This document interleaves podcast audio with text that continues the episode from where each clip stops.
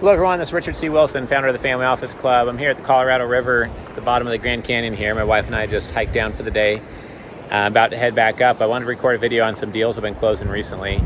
We have found that when you can focus on structuring a deal in a way where the founder of a company or the owner of an asset has their equity preserved, they're leaving at the end of the day with more equity they're happier to get the deal done. When the investor has a higher return, not necessarily more equity, but a higher return through debt or royalties or some other structure that gives them a higher return, it could include uh, tax structuring.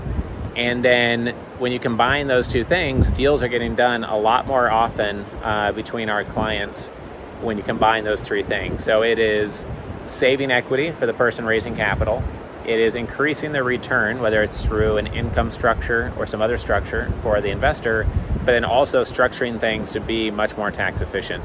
I'm about 17 interviews into my 100 interview series on tax efficiency and interviewing, uh, doing 100 tax efficiency interviews with different experts and veterans in the tax planning, consulting, and advisory space. These are tax attorneys and accountants, and we're definitely sharing and learning a lot about that within our different events. So if you're not signed up already for our upcoming Commercial Real Estate Power Player Summit or our Family Office Super Summit, then please head over to familyoffices.com and commercialrealestate.com to get registered now. See you there.